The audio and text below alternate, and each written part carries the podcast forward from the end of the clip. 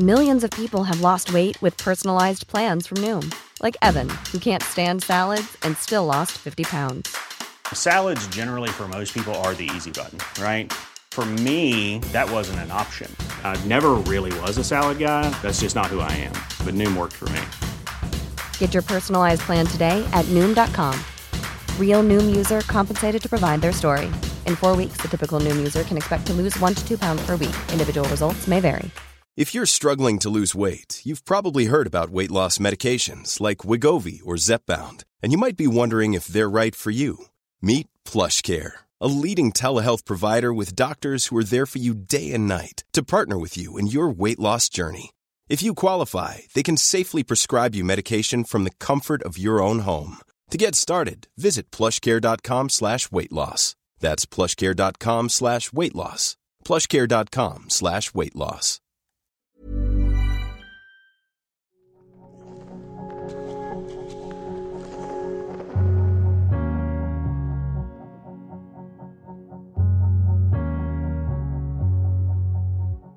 Hello, and welcome to the Ghibliotheque, the podcast that soars through the sky of films from the world's greatest animation studio, Studio Ghibli. I'm Michael Leader, and I've seen the lot of them. And I'm Jake Cunningham, and I'm just along for the adventure. So join us on our quest into the glorious world of Ghibli.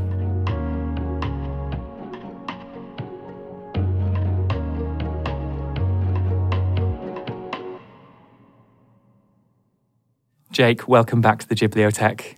Oh, it's lovely to be back. It's always nice to be here. So, are you ready for this week's film? Certainly am. So, we've, we've taken this wayward stroll through the whole library of Studio Ghibli films this season.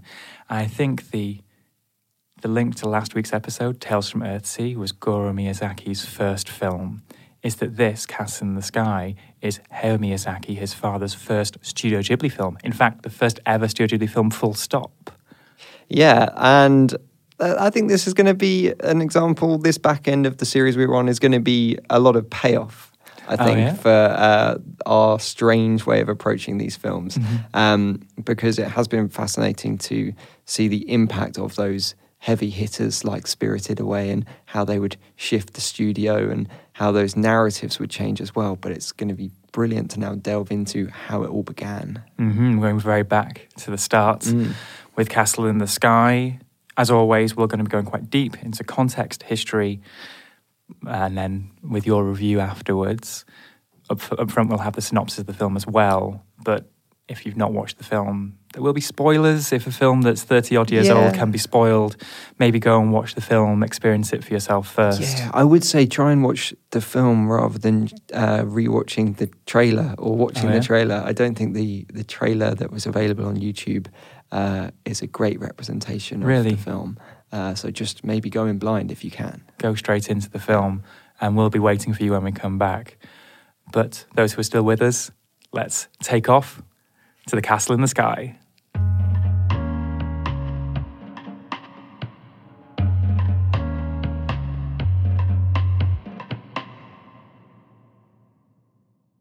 Legend has it that a floating island called Laputa lies just beyond the horizon, and an unlikely ensemble of characters are destined to find it. There's Pazu, the young miner whose father once caught sight of the fabled castle in the sky. Sheeta, a girl with a mysterious past and a precious necklace that points the way. The nefarious Muska and his military goons, and a ramshackle squad of sky pirates looking for a score of mythological proportions. But what will they find there?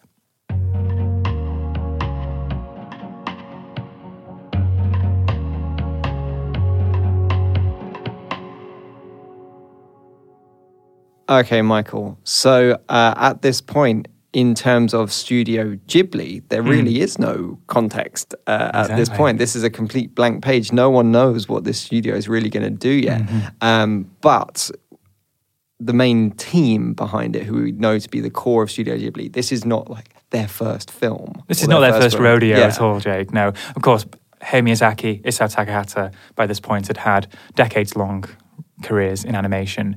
Most recently, we're going back to the mid 80s here, they'd had a huge hit with a film called Nausicaa of the Valley of the Wind, which we'll get to eventually, which is one of these films that is pre Ghibli but is now accepted as part of the Ghibli canon because so many of the key players are involved in it.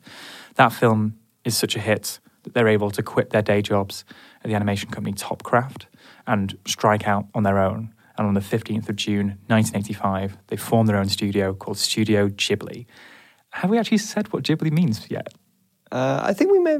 Maybe way back when on the Spirited Away episode we did, but Ghibli is taken from a term which is the means the warm Saharan winds that that blow through the Mediterranean. It's also the name of an Italian World War II aircraft. Yeah. Jake, if it's keeping the uh, the I'm aircraft beginning theme to think going. they like aircrafts. I mean, one of them at least Yeah. does. But of course, the theme here is that this new studio will be a new, you know, a brand new, fresh, creative force that will blow through the industry and revolutionize it. And financial support in these early days come from the comes from the publishing company Tokuma Shoten, who we've talked about before, Mm-hmm. and a key player. Early on, is the editor of one of the one of the magazines, Animage. It's Toshio Suzuki, who'll become quite a titanic he is figure. the MVP of these films. He is. He's the Nick Fury in the background, Yeah. putting, putting the band together. But their goal with this new studio was to offer feature animation, not the TV animation that Miyazaki and Takahata had been famous for for many years in the past. Uh, they'd cut their teeth on. And the first project would become Castle in the Sky. Now, already at this very early stage, there are multiple sources that say different things about why Castle in the Sky was their first project. One that I've seen a few re- refer to, I'm not sure how apocryphal it is, is that this project was kickstarted very quickly off the back of Nausicaa because so much of the money made off that film was funneled into personal projects, specifically a documentary that Isao Takahata was making, a live action documentary about a canal system in the city of Yanagawa that eventually would balloon to nearly three hours long and was almost completely uncommercial. So they said, quick, Miyazaki, can you make like a fun animated film that can make some money back? I don't know how apocryphal that is. That film hasn't been officially released in the UK yet. I dream of seeing that I mean, film. we're going to have to cover it someday if it ever does. But that's the potentially apocryphal story. The official story is um, that Miyazaki ri- writes this original proposal in December of 1984, at which point the possible titles for this project include Young Pazu and the Mystery of the Levitation Crystal, The Flying Empire and Flying Treasure Island. And he writes about how this was going to be a 90 minute film that will aim to be fun, intensely thrilling, classic action film. It will have laughter and tears and a sentimentally honest spirit, and will also depict themes of emotional bonding and self sacrifice, things that modern audiences are skeptical of, but without realizing it, really crave.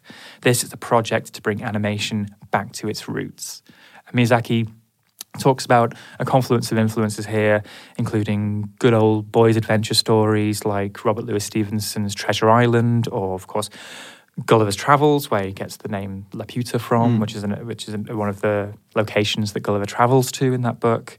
Also, there's Jules Verne influences here, the way that this is going to be a retro futurist adventure story with almost a steampunk vibe.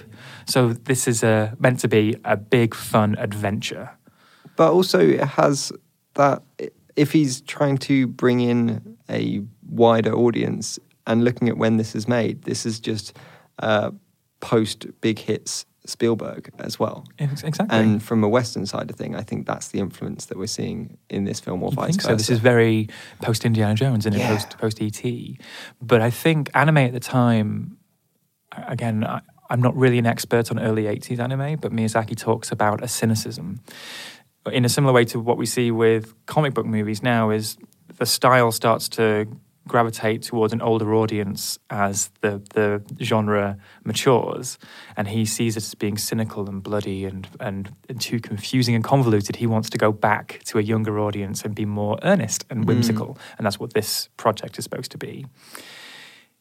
And of course part of that is capturing the magic of flight.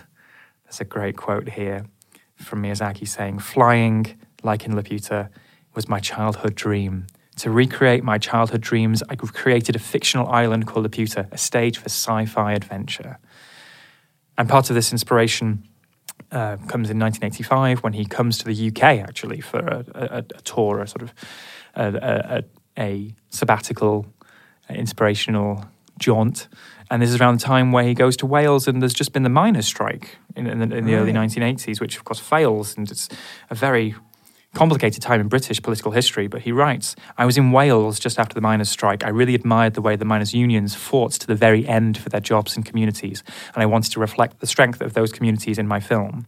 I saw so many places with abandoned machinery, abandoned mines. The fabric of the industry was there, but no people. It made a strong impression on me. A whole industry with no people. So then that comes in with Pazu becoming a young miner and early scenes in Castle in the Sky being based in this mining community mm. and very much a tribute to the people there. A quick word on the music. Isao Takahata is here as a full blown producer, and uh, Joe Hisaishi was brought back. He'd worked with them for the first time on Nausicaa. Um, Miyazaki says that at this point in his career, he really doesn't know a single thing about music. So Takahata's main job is sorting out all the music, where it goes, what it's going to sound like. He does give uh, Hisaishi some, like, basically three words of basic direction, which is he wants the, the, music to capture dreams, romance, and adventure. And I think this is maybe one of Joe Hisaishi's best scores. I would have to agree yeah, as well, well. Maybe we'll get back to that in a second.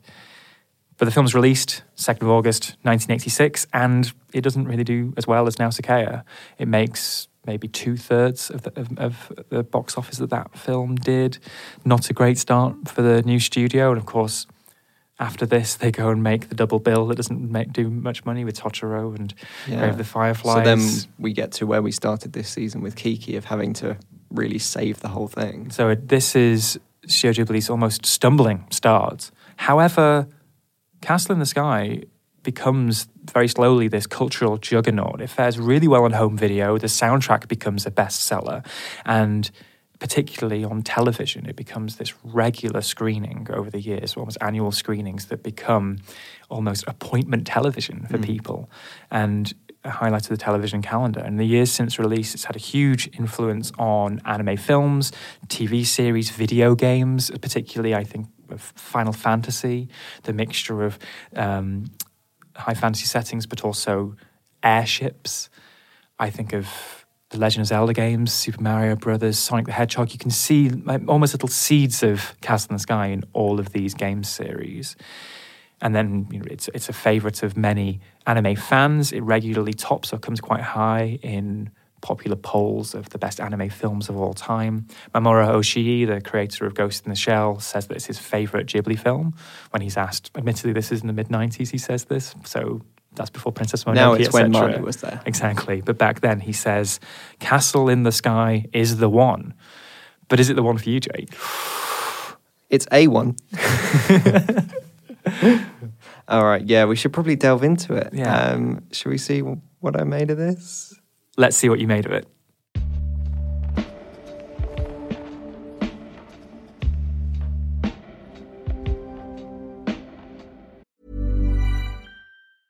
Hey, I'm Ryan Reynolds. Recently, I asked Mint Mobile's legal team if big wireless companies are allowed to raise prices due to inflation. They said yes. And then when I asked if raising prices technically violates those onerous two year contracts, they said, What the f are you talking about, you insane Hollywood ass? So to recap, we're cutting the price of Mint Unlimited from $30 a month to just $15 a month. Give it a try at mintmobile.com slash switch. $45 up front for three months plus taxes and fees. Promoting for new customers for limited time. Unlimited more than 40 gigabytes per month. Slows. Full terms at mintmobile.com. Hey there, it's Michelle Norris. I'm host of a podcast called Your Mama's Kitchen. When I travel, I'm usually looking for a way to find a taste of home when I'm not at home. And one of the things I love to do when I am at home is entertain. And Airbnb allows me to do that. When I was in California recently, I rented a house that had a great kitchen. And when we were sitting around the table, we we're all thinking, we're in someone else's house. Someone could be in all of our homes as well. If you have a home, but you're not always at home, you have an Airbnb. Your home might be worth more than you think. Find out how much at airbnb.com/slash host. Even when we're on a budget, we still deserve nice things. Quince is a place to scoop up stunning high-end goods for 50 to 80% less than similar brands. They have buttery soft cashmere sweaters starting at $50, luxurious Italian leather bags, and so much more. Plus, Quince only works with factories that use safe, ethical, and responsible manufacturing. Get the high-end goods you'll love without the high price tag with Quince. Go to quince.com/style for free shipping and 365-day returns.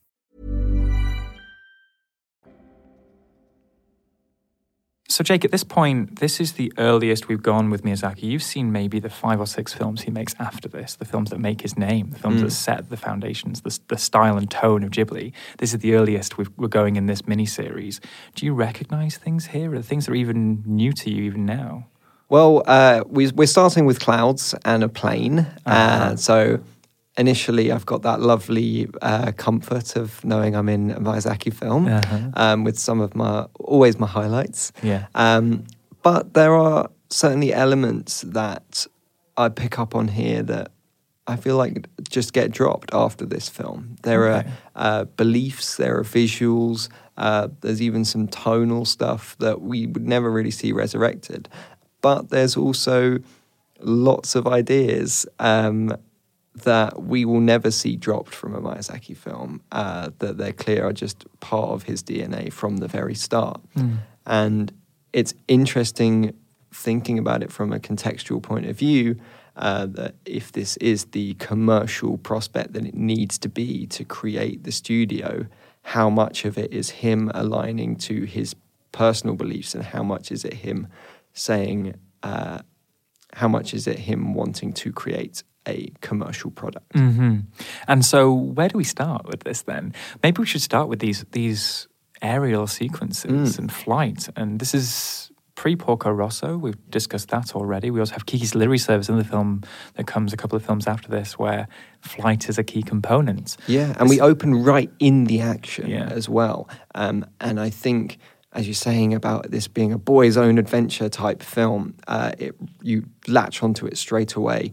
Um, and you're you're really thrown in, and it's quite thrilling at the start. Um, compare this to Totoro or Spirited Away, where you're almost drip fed the adventure, um, where you have to earn it.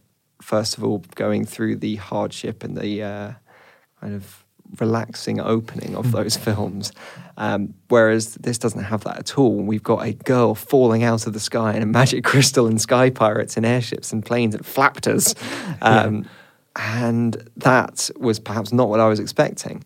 Um, but I was also watching this film with friends, uh, with a bowl of popcorn projected.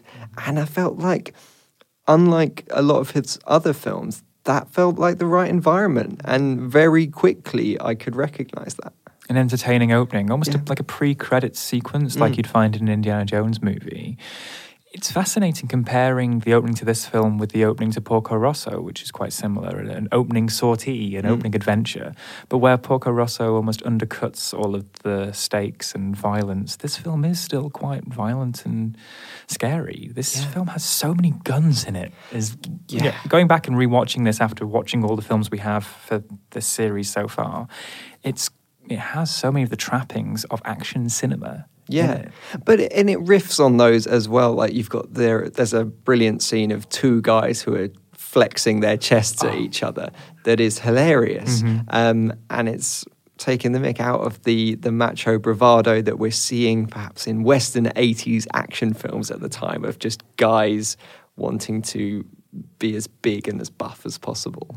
I love that sequence. So that's a bit later on when the the military goons and the sky pirates come to the mining town, and the big beardy bloke uh, decides to stand up to them, and they just puff up their chests. Miyazaki said that he just let the character animators do you know go free with that Yeah. one.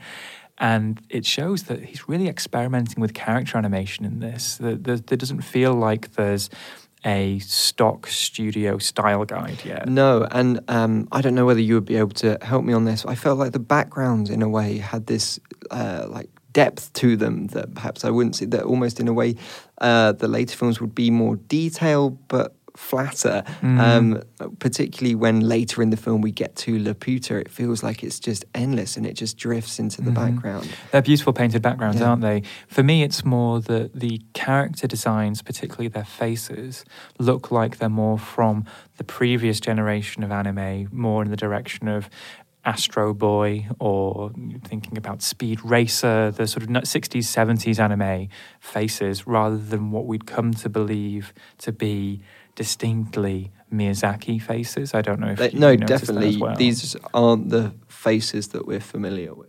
There are some that point the way. I think that Mama, the leader of the Sky Pirates, Yeah. is there, and there's the engineer on the the ship as well with the big mustache who looks like the you know the guys from Spirited Away as well. I, I did wonder whether um, Matt Groening, uh, before making Futurama, had seen this because the character of Mom Mhm. Is very similar to the character of Mama in this. um, but yeah, going right into this, we get a lot of stuff that is almost a shock to me in a really nice way. Like the the Joe Hisaishi score, you had told me in the past that this is going to be different, but it's great. And you've got um, that sweeping orchestra feeling that we recognise from the later films, but you've got this lovely synthy keyboard stuff going on as well, which wouldn't really resurrect again. like dri- driving synth riffs, Mm. which you know, I I think visually this film inspires a lot of video games, but I think musically it does as well. It makes me think of a lot of Nintendo, Super Nintendo, Mega Drive era scores, particularly for fantasy adventures. Those driving themes, Mm. it's just fantastic. Um, and the fact that it has those both side by side, two separate almost orchestrations, one for orchestra, one for synthesizer, it works so well in this. But let's talk about that central locale. We've we have in all of his films, it seems, Porco Rosso, Kiki's Delivery Service, Spirited Away, these central locations. And we have this mining town, Yes. which Oh, is like nothing else. Yeah, and thinking about uh, the mining towns of Wales and him seeing that and seeing this idea of uh, a town without its industry Mhm. or left just disappearing. What I really liked about this, we've spoken before about his passion for a hard day's work and how important that can actually be for a person. And not only do we see the importance of this mining town, but the town itself is literally within the cliffs. It's Mhm. within the rocks. And it's saying that the industry and the people and the work and the landscape are all one thing. hmm So, so learning that about the, uh, his experiences uh, totally kind of formed it all together for me. Th- this is a film for me. I, I I really respect its reputation, but this is a film for me which has full thirty minute sequences that are perfect, and maybe it goes away from that at times. But I think the first forty minutes, thirty minutes, where you're in that town, you have. The, the the morning sequence where Pazu gets up, blow- Oh, yeah, he blows plays the trump- trumpet. He makes some nice breakfast. Well, I think um, you mentioned about the start being this almost like a pre-credits, Mhm. and it feels like that is where we take pause for a Mhm. moment to assess the situation. And because it is so energetic at the start, you just need that reprieve mm-hmm. for a moment and to get a sense of the landscape, and it's just l- lovely. And it reminds me of things we've talked about before, where sometimes these films are just the best. They're best when you're hanging out in a in an environment and Yeah, you're, is- you're you're marinating with these people and the, these these communities. This is Chihiro sitting on the edge of the bathhouse. Exactly, or it's um, the Halsby Castle family hanging out with some laundry on a, Mm. on a hillside. That's exactly what this is. But, then we get an amazing minecart chase. which is very Spielberg, Yes, isn't it? totally, It's very yeah. Temple of Doom. Mm. Um, and uh, he loves a train, but, there's, but it's the train chase. Yeah. Um, but uh, amongst all of that, with that energy, there's a few too many explosions for me. Uh, we, you mentioned about the guns and the Mhm. violence, and that it does just get a bit much, a bit hectic. Uh, this is the closest Miyazaki will get to a Michael Bay film. I yeah, feel. you've come across the meme, haven't you? I'm sure many of our listeners has, have of the Miyazaki looking grumpy saying anime was a mistake, um, which is you know taken from uh, the, doc- the documentary King of Dreams and Madness. I think he's talking about anime as the construct of what is taken from this film, of quite accessible adventure explosions sort of explosion filled sort of film rather than the anime of ideas and wisdom and spiritualism that he would then go on to create. And he almost regrets making a film like this Nausicaa and the films before that that created an industry around those films created an expectation of what those films were and who they were playing towards Mm. and infantilization i think he sees it as when he's very glum about anime i think that's what he talks about and that's what this is there's a whole middle sequence where the first robot wakes up and the robot creations are Oh, lovely. absolutely wonderful. Yeah, like this. He's got the personality of a no face in a way, but mixed with the Iron Giant. It's, Yeah. it's lovely. But there has to be. He's, it feels that at this stage in his career, he can only talk in extremes. So the tragedy of the robot is that they're these lonely, soulful beings, but their only response when provoked is to destroy. And the castle in the sky is this place of wonder and untold technology, but it's also a super weapon hmm. and needs to be taken away from human beings because human beings, when given technology like Prometheus, will just burn everything to the ground. And I think as he goes on, he becomes he, that wisdom comes through a little bit more in his work. And here it's a bit blunt; it's, it goes to extremes. Yeah. I- There is a 90 minute version of this film which I think would be perfect if you cut out a lot of that action, a lot of the antagonistic forces of Muska. Yeah, Again, a, a a very broad villain figure. Yeah, along with Sheeta as well, two characters that are almost essential to the plot, but aren't given as much time to really make you feel the weight of them and their importance. Mhm. Um, like Sheeta starts the film, Mhm. and you feel like from that beginning how important she's going to be, but then it becomes Pazu's film, and I think the villain plot is unleashed a little bit late. Um, and he's a bit twirling mustache He as so well. is, um, and there's not really any uh, balance in the stakes of this as well. Thinking about how he would go on to really uh, try to erase any binary between antagonist and protagonist. Here, we're not getting that at all. You have like the ultimate villain move of what does he do? He shoots off her ponytail. Mm. It's like he could have shot her in the face, but no. It's such a Western bad guy move, isn't it? Yeah. But I feel that the other sequence that I think is incredible is when they first reach the, the island in the sky, and it's just the two of them in this very quiet space. It reminds me of parts of the Legend of Zelda games where you're just in a, an expansive, ruined, abandoned area, discovering the, the, the wildlife and the ruins of a former civilization there. But also, I think that captures their, their relationship when they're still tied together from when they were in the glider and they're, they're, they're rolling about and giggling in the grass. And Yeah. then you see the robot that's tending to the, to the birds uh, uh, of the island. It's quite beautiful, isn't it? I really love that. Um, and the glider uh, is a really neat bit of that's how they get to Laputa. That it's not a uh, it's not necessarily a mechanical construction. A glider has no engine. It has no uh, moving parts. Uh, ultimately, they have to rely on nature to let them get to Laputa. Mhm. They have to ride the wind.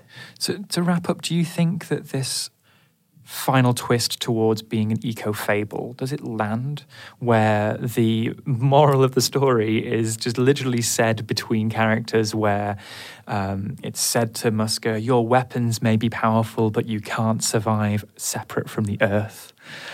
Does it feel a bit earnest? Does it work? I like what it stands for, but I don't necessarily like it in execution. Mhm. Um, and maybe that's what we'd see in Princess Mononoke or Howl's Moving Castle.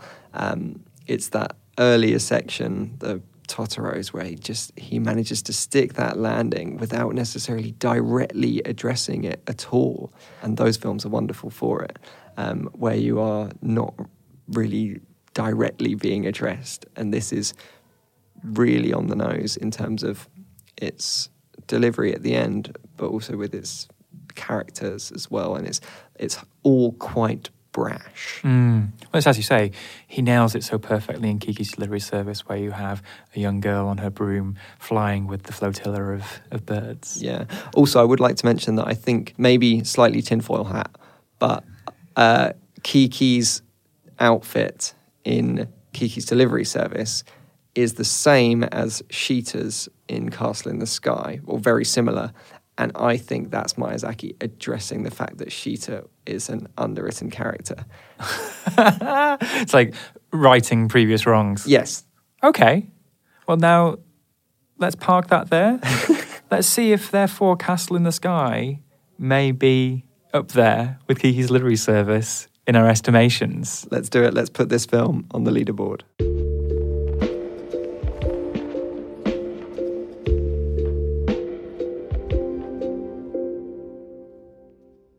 In the past, this section has been called the leaderboard, but responding to some listener feedback, I think let's let's broaden this out. This can be the leaderboard and Jacob's Ladder in one go, because really by this point you've watched over a dozen of these films. I'm just as interested, and listeners are just as interested to hear where these films land for you. Okay, I'm, I'm prepared. And maybe now, now that we have 15, 16 and onwards films to put into this list, let's break this out mm. into tiers rather than recounting the entire countdown every time.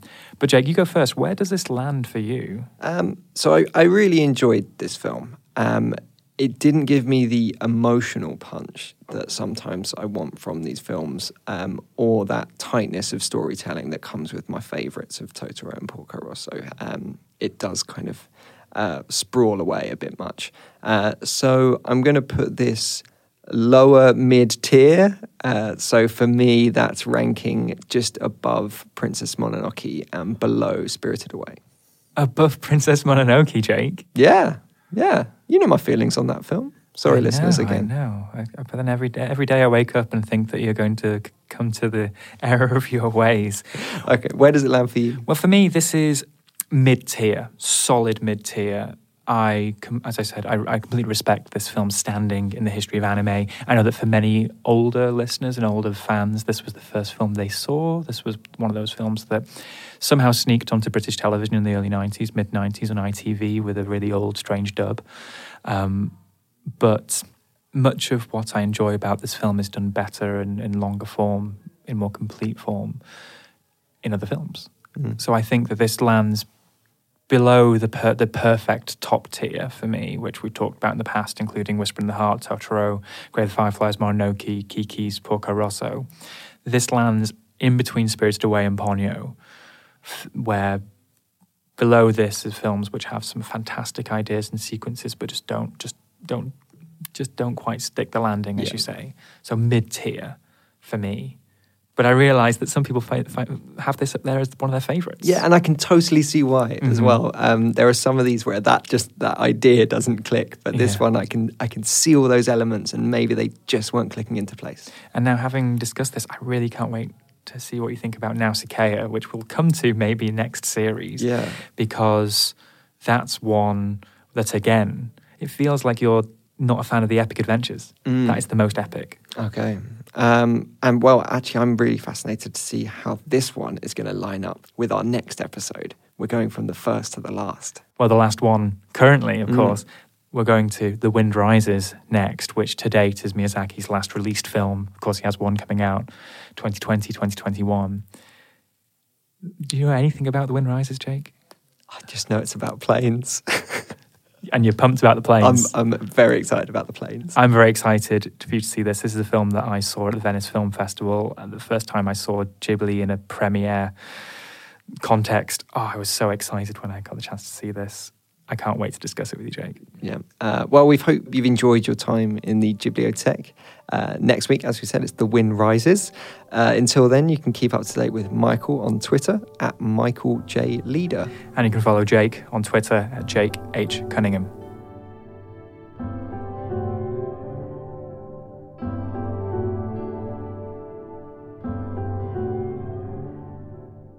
Ghibliotheque is a Little Dot Studios production. Our music is made by Anthony Ing, our artwork is by Sophie Moe, and Lister Russell makes us sound good. The show is produced by Michael Leader, Jake Cunningham, Harold McShill, and Steph Watts. That's me.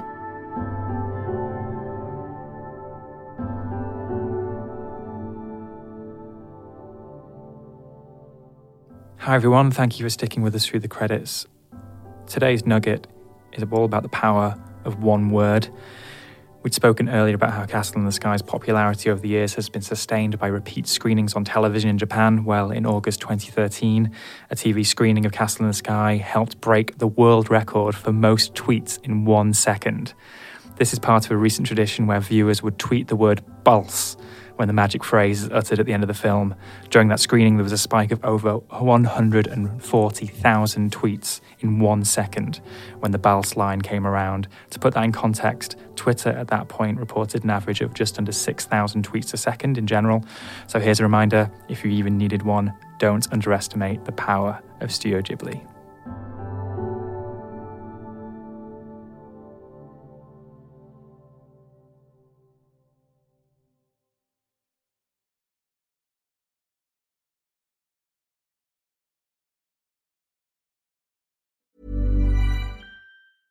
Planning for your next trip? Elevate your travel style with Quince. Quince has all the jet setting essentials you'll want for your next getaway, like European linen, premium luggage options, buttery soft Italian leather bags, and so much more. And is all priced at 50 to 80% less than similar brands. Plus, Quince only works with factories that use safe and ethical manufacturing practices. Pack your bags with high-quality essentials you'll be wearing for vacations to come with Quince. Go to quince.com/pack for free shipping and 365-day returns.